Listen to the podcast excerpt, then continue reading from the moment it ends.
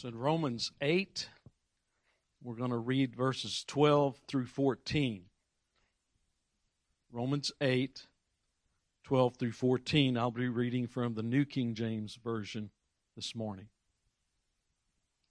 Therefore, brethren, we are debtors not to the flesh to live according to the flesh, for if you live according to the flesh, you will die. But if by the Spirit you put to death the deeds of the body, you will live. For as many as are led by the Spirit of God, these are sons of God. So, Father, help us now as we come to your word. Pour out your Spirit upon us. Move within each heart and mind that's here today. Lord, we need you. Help us, I pray, in Christ's name. Amen. And I guess with with today being Communion Sunday, we uh, I know we have visitors with us this morning. Good to have you here with us, and and I'm assuming that's mom and dad didn't get a chance. Is that correct? And to, to visit uh, with them beforehand, but glad to have you here today. Exciting week coming up uh, with a wedding, and and so we'll be praying for y'all in the midst of that. But every every second Sunday of the month, we we partake of the Lord's Supper here, and just a chance to for us to remember as uh, Brother Brian talked about this morning, to remember, and as we sang about, to remember what the Lord has done. And, and I want to focus today just on that first part of that verse 12. Therefore, brethren, we are debtors.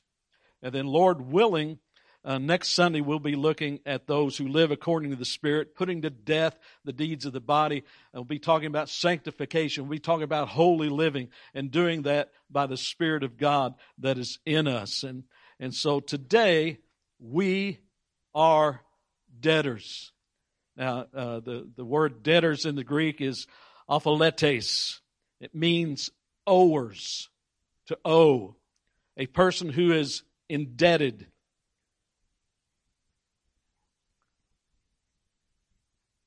one who has an obligation to another.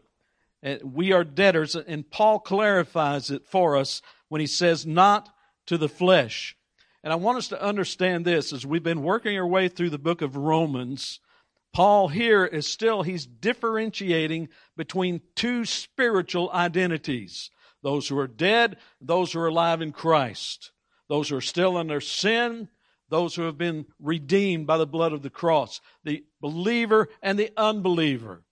And, and he is doing that even here with those who are indebted, are debtors to the flesh that are still lost, and those are debtors to, he doesn't name it here, but we know it's implied to God, to the cross, to Jesus Christ, to what he has done. And so, for if you live according to the flesh, you will die. Who is this? This is the lost, those who do not have the Spirit of God. Because if you have the Spirit of Christ in you, the Spirit of God, the Holy Spirit, you are His. You are His. And it says, These who live according to the flesh, the unbelievers without Christ, you will die. And, and, and I know someone would say, well, wait a minute, we're all going to die. Well, yes, yes, this body is going to go back one day to the dust of the earth from which it came. We know that. We know that. But I believe that this dying that Paul is talking about here is something much more and much more severe. You mean more severe than dying? Yes, dying without Christ. I believe that's what this is talking about here. And, and uh, dying in your sins. And this is an everlasting death, an everlasting separation from God. The book of Revelation calls this the second death. And let's just look at a couple verses here this morning in Revelation 21, verses 7 and 8. He who overcomes, in other words, uh, this would be those who uh, by grace through faith have endured to the end. We have overcome. So he who overcomes shall inherit all things, and I will be his God, and he shall be my son. But the cowardly, and I'm going to take that cowardly to mean those who were ashamed of the gospel, that, that they were cowards, that they didn't know the gospel and they were ashamed of it. Cowardly. But the cowardly, unbelieving, abominable, murderers, sexually immoral, sorcerers, idolaters, and all liars shall have their part in the lake which burns with fire and brimstone, which is the second death. And I want you to understand this that, that this second death is not annihilation, that you cease to be, that you cease to exist any longer. No, this is an eternal death and an eternal suffering. Now, I've talked to some people who are, who are lost and, and they and they just revel in it. Oh yeah, when I die, me and my buddies going to get together in hell and we're going to party. No, no. Have you heard anybody say that? I have heard that. No, there's not going to be partying going on. It's going to be suffering forevermore. Now, uh, let's look in Revelation 20, verse 10. The devil who deceived them, now they're going to wake up one day, aren't they? They're going to wake up one day after going through the judgment and the wrath of God and end up in the lake of fire, and they're going to know I was deceived. And who deceived them? Their father, the devil, deceived them. The devil who deceived them was cast into the lake of fire and brimstone. Well, he'll be there with them, you see, where the beast and the false prophet are, and they will be tormented what? Day and night forever and ever. Second Thessalonians, first chapter, verses 8 and 9. And this is in talking of the Lord's return. And it says he will come in flaming fire with vengeance on those who do not know God. You see, let me pause there for a second. At the first coming, he came meek and mild, didn't he? And he came to be the ransom, the propitiation, the payment for sin. That's why he came the first time. But the second time, he's coming in flaming fire, taking vengeance on those who do not know God and on those who do not obey the gospel of our Lord Jesus Christ. These shall be punished with, look what it says, everlasting destruction from the presence of the Lord and from the glory of his power.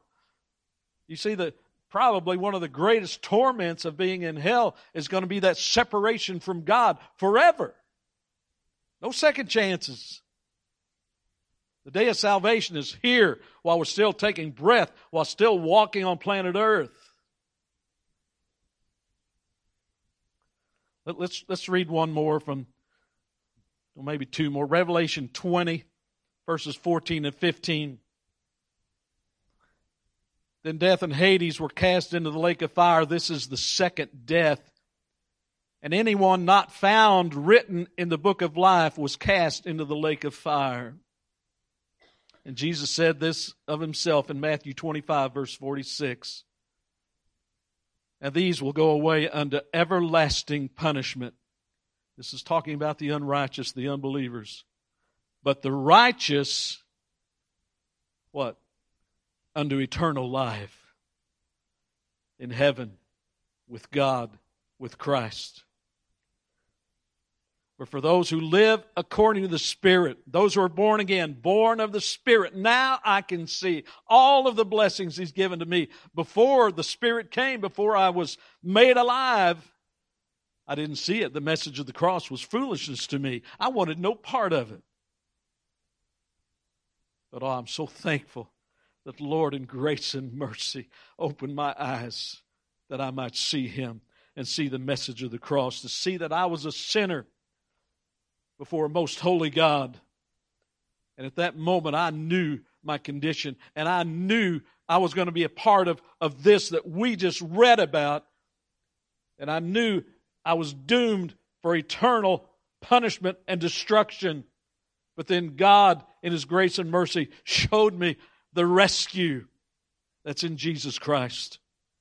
You may think, well, why did you read all those verses? I don't want to hear the verses about hell. We must.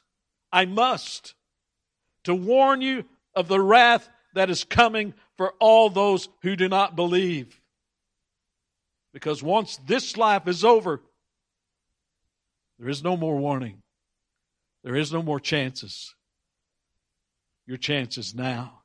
Your chance is now.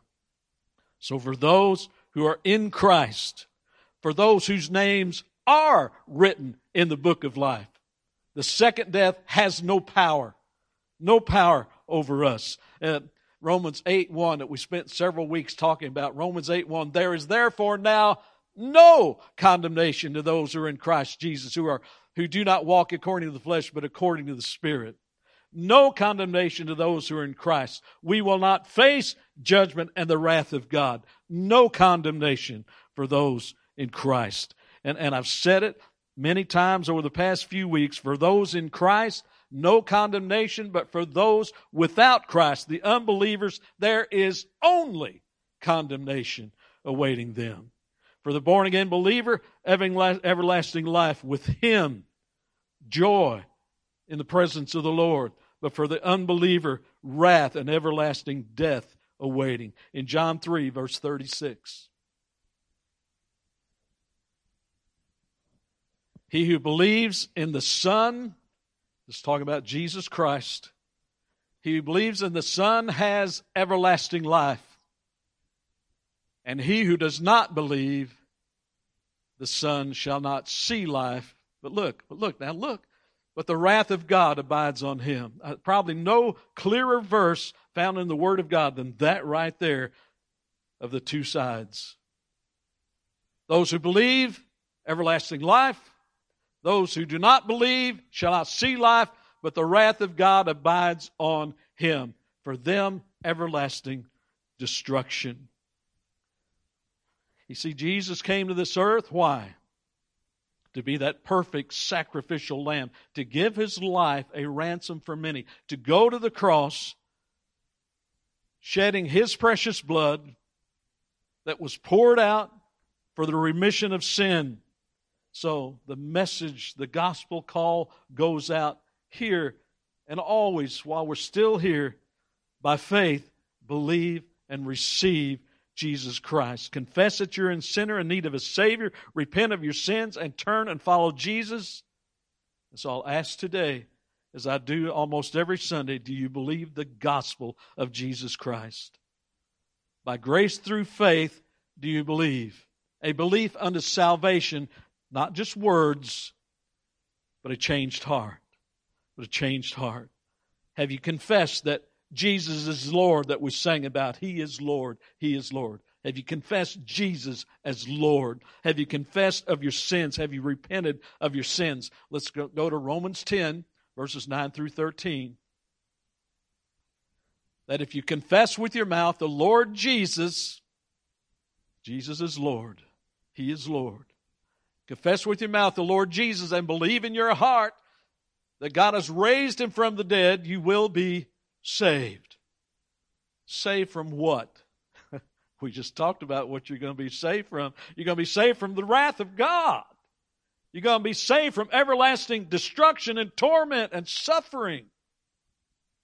You will be saved for with the heart one believes unto righteousness, and with the mouth confession is made unto salvation. For the scripture says, Whoever believes on him shall not be put to shame, for there is no distinction between Jew and Greek, for the same Lord over all is rich to all who call upon him, for whoever calls on the name of the Lord shall be saved. So now I want to go back to how we started for the child of God, we are debtors, not to the flesh. We owe nothing to the flesh. We owe nothing to who we once were before Christ came and redeemed us.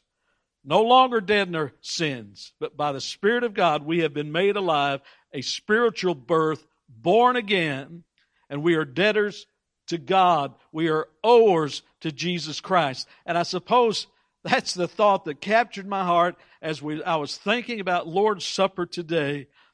I owe everything to Christ who gave himself for me.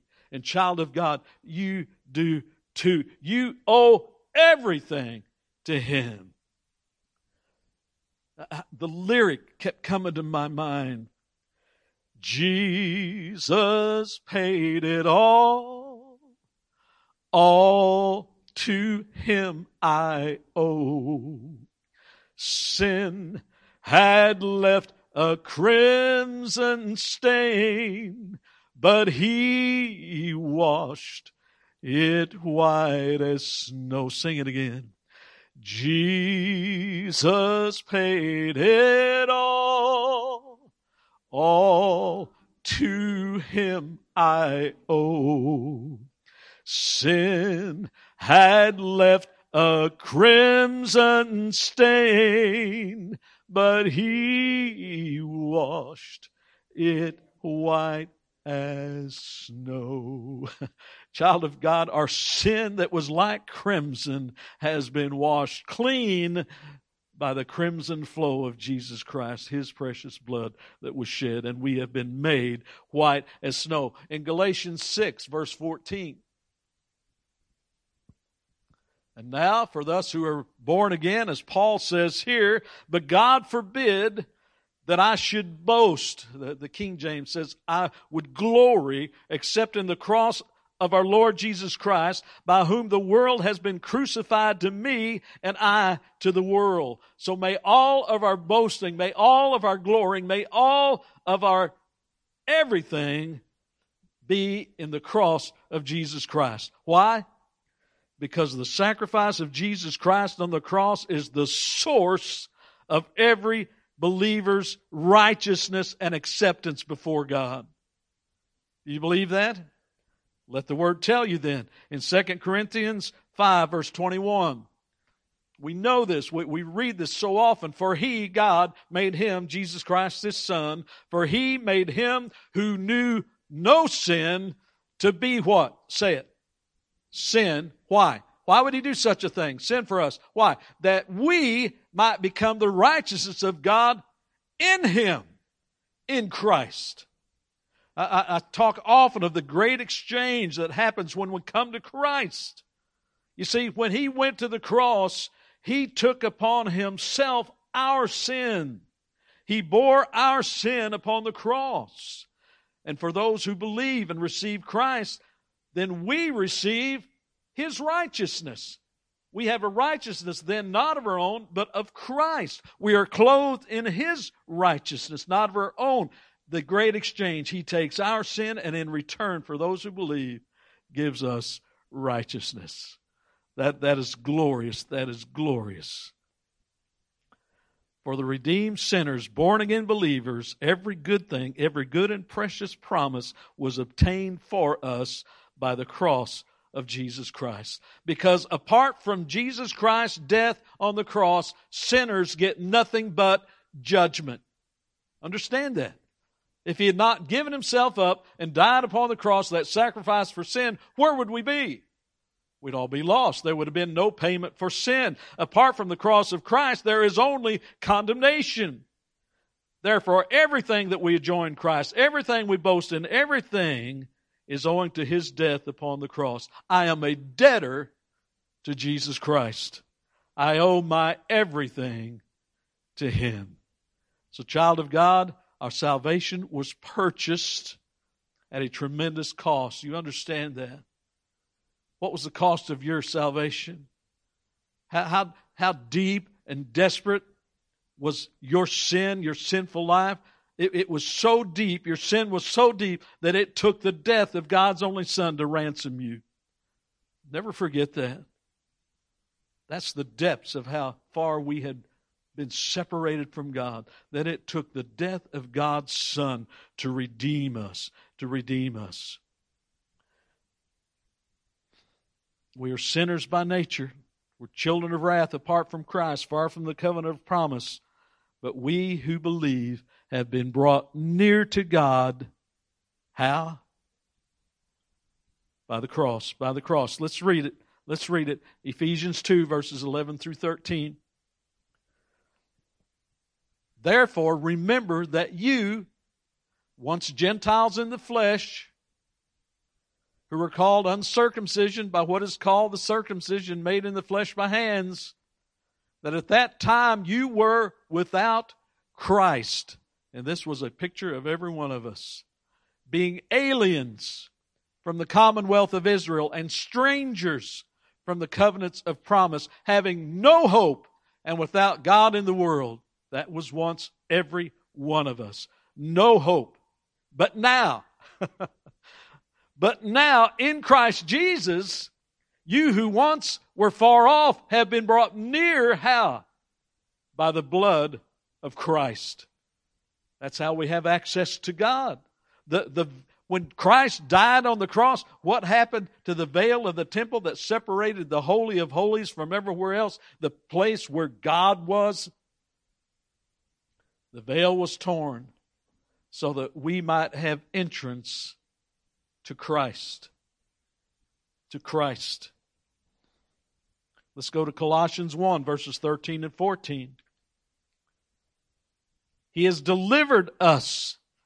Put yourself in the verse. He has delivered me from the power of darkness and conveyed me into the kingdom of the Son of His love, in whom I have redemption through His blood, the forgiveness of sins. And at every remembrance of such a verse and a passage as that, every child of God should be going, Praise His holy name. We drop down to verses 19 through 22. For it pleased the Father that in him, that in his Son, Jesus Christ, all the fullness should dwell, and by him to reconcile all things to himself. By him, whether things on earth or things in heaven, having made peace through the blood of his cross. And you, who once were alienated and enemies in your mind by wicked works, yet now he is reconciled. And that word reconciled means to be brought into a right relationship and a right relationship with God. Through the blood of Jesus Christ, we who believe have been brought into a right relationship with God the Father, reconciled in the body of His flesh through death. Why would He do that? Why would Jesus go to the cross, give Himself, His body through death? Well, here's why. So that He might present you, child of God, holy and blameless and above reproach in His sight.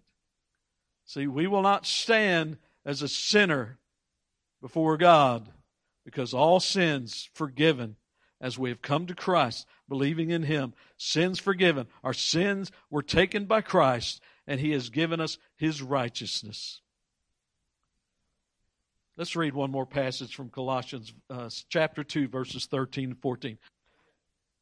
And you, being dead in your trespasses and trespasses and the uncircumcision of your flesh, he has made alive together with him, having forgiven you all trespasses, having wiped out the handwriting of requirements that was against us, which was contrary to us, and he has taken it out of the way, having nailed it to the cross.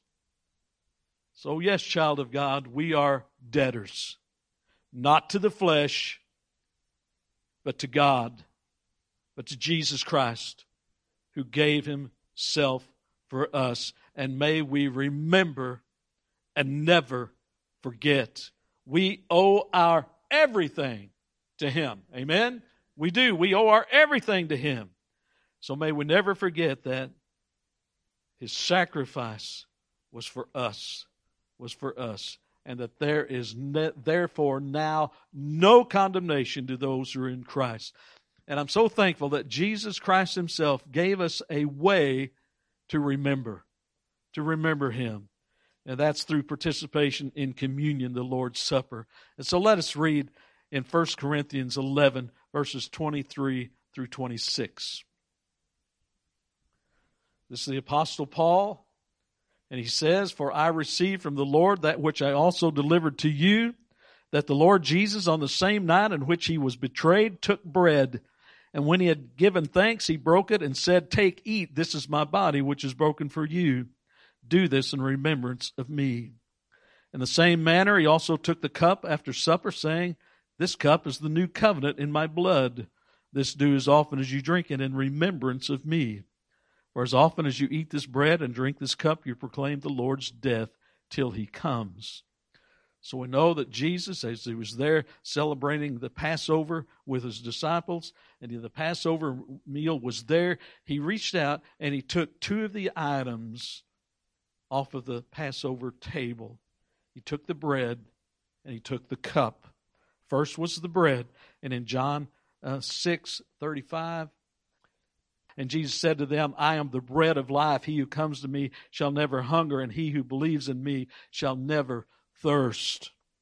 Then, if we drop down into that same chapter, verses 50 and 51. This is the bread which comes down from heaven, that one may eat of it and not die. I may pause there for a minute. You understand what he's saying here, correct? Those who receive Christ. He's talking about that which has come. He's talking about the cross. He's talking about going to give his body upon the cross, and that all who receive his sacrifice, you see, this is the bread which came down from heaven that one may eat of it and not die. Christ in us, in us. I am the living bread which came down from heaven. If anyone eats of this bread, he will live forever. And the bread that I shall give is my flesh, that I may give, which I shall give for the life of the world. Then of the cup, he said this this is the cup of the new covenant in my blood. In Matthew 26, verse 28. For this is my for this is my blood of the new covenant. And let me pause. In, in, in Hebrews, he talked about this, and we've talked about it many times. He, he came to take away the first covenant that he may establish the second, which is the new covenant in his blood. For this is my blood of the new covenant, which is shed for many for the remission of sins. If we read again from Colossians 1, that verse 13 and 14, one more time. He has delivered us from the power of darkness and conveyed us into the kingdom of the Son of His love, in whom we have redemption through His blood, the forgiveness of sins. There is forgiveness in no other way. There is nothing else that can wash away our sins except the blood of Jesus Christ. Uh, do we know the old hymn? What can wash away my sins? Nothing but the blood of Jesus. What can make me whole again? Nothing but the blood of Jesus. Oh, precious is the flow that makes me white as snow. No other fount I know, nothing but the blood of Jesus. Ephesians 1, verse 7. In Him, in Christ, and in Christ alone. In Him we have redemption through His blood, the forgiveness of sins according to the riches of His grace. Nothing but the blood of Jesus. Jesus willingly gave Himself for us, He died for us, and He said to take the bread and the cup and remember Him. Remember what He has done on our behalf. Remember how much God loved us in sending His Son 1 John 4 10. In this is love. Not that we loved God, but that He loved us and sent His Son to be the propitiation, the payment, the ransom for our sins. Let's pray. Heavenly Father, we give thanks Thanks for your word that reminds us, reminds us, and tells us who we are. And your word was very plain today that if, that if every person would be honest, they could know whether they're a believer that's been covered by the blood of Christ or they're yet unbelieving that everything we've talked about is just nothing but a bunch of hogwash and foolishness to them. And Lord, for those, I pray, have mercy.